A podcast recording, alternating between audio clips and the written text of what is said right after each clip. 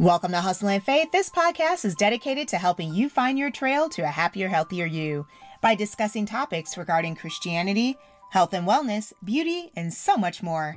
I'm your host, Tasha Johnson. This is episode ninety-eight. Do you have fig trees in your life?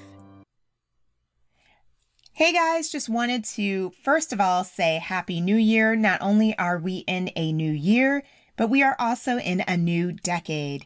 And so I'm not sure how things have been going for you, but the past couple of months have been crazy busy, filled with interesting and confusing thoughts and ideas that I've been encountering in my life. So one thing that seems to keep reoccurring, the thought that seems to be the most prominent in my life, is the story of Mark eleven. Verses twelve through twenty-five, where Jesus curses the fig tree. And so if you're not familiar with the story, Jesus was hungry and he saw a fig tree in the distance. And so the fig tree had leaves, thereby further giving the appearance that it would also have fruit. And so when he got to the tree, Jesus saw that there wasn't any fruit on it. And so Jesus cursed the tree and said, "May no one ever eat fruit from you again." Now, I know to some this seems like a simple story, but it's so much more.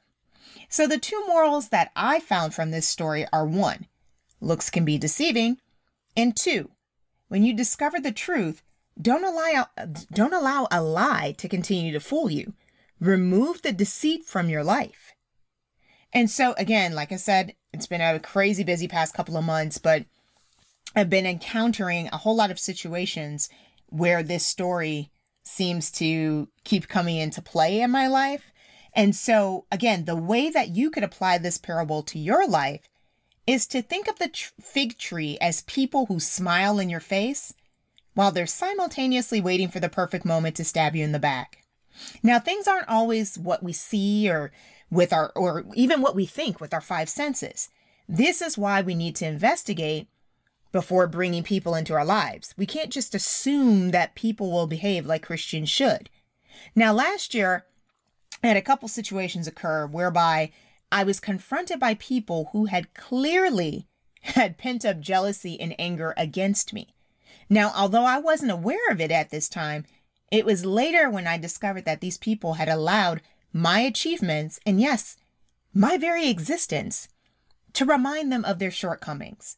Now, instead of being inspired by me and helping me to celebrate my success, these fig leaf folk, as we all call them, chose to take the path of trying to bring me down by either becoming a backstabber or attempting to project their insecurities onto me. Now, me, on the other hand, I'm the type of person who wants nothing but the best for people. I truly take my Christianity seriously. And so I discovered that putting people on my level is a very naive way of thinking.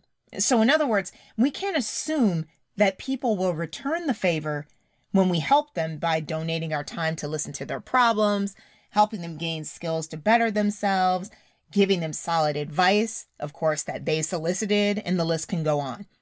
So dis- despite showing, you know, our Christian love, it's really naive to think that people are going to behave in the correct way. I am always happy to help people and view their success and accomplishments as an inspiration to help me move forward. But not everyone is built the same way. As I stated before, I was confronted by people who had pent up feelings of jealousy and anger against me. And guys, I didn't even know it. So since I've gotten older and finally figured out how to live an extraordinary Christian life, God has truly blessed me. And I'm not trying to brag, but I really do love my life. Now, I've had a lot of my fair share of ups and downs, but it's been more ups than downs.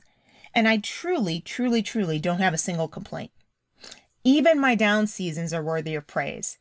Due to jealousy, hate, someone's always trying to take a bite out of my life or trying to bring me to their level.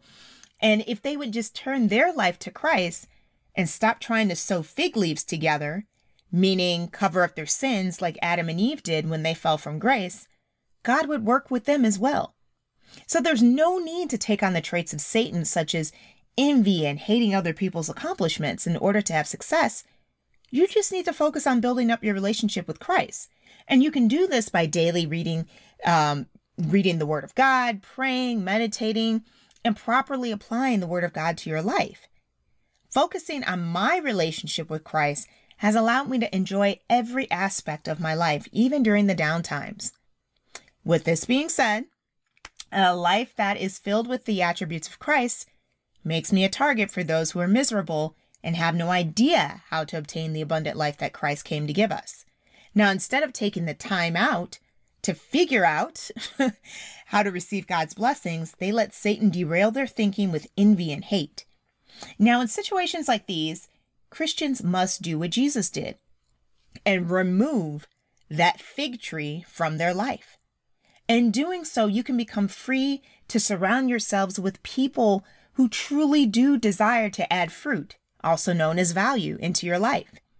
Don't spend another year holding on to toxic jobs, friendships, the list can go on. Identify the deceit and immediately remove it from your life. Thanks so much for listening to today's episode.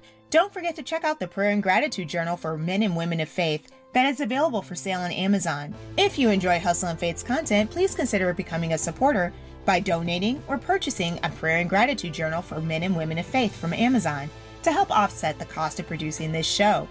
Be sure to connect with us on Facebook and Pinterest, and remember, if you're everything to everyone, then you risk being no one. You never know who you inspire. See you in the next episode.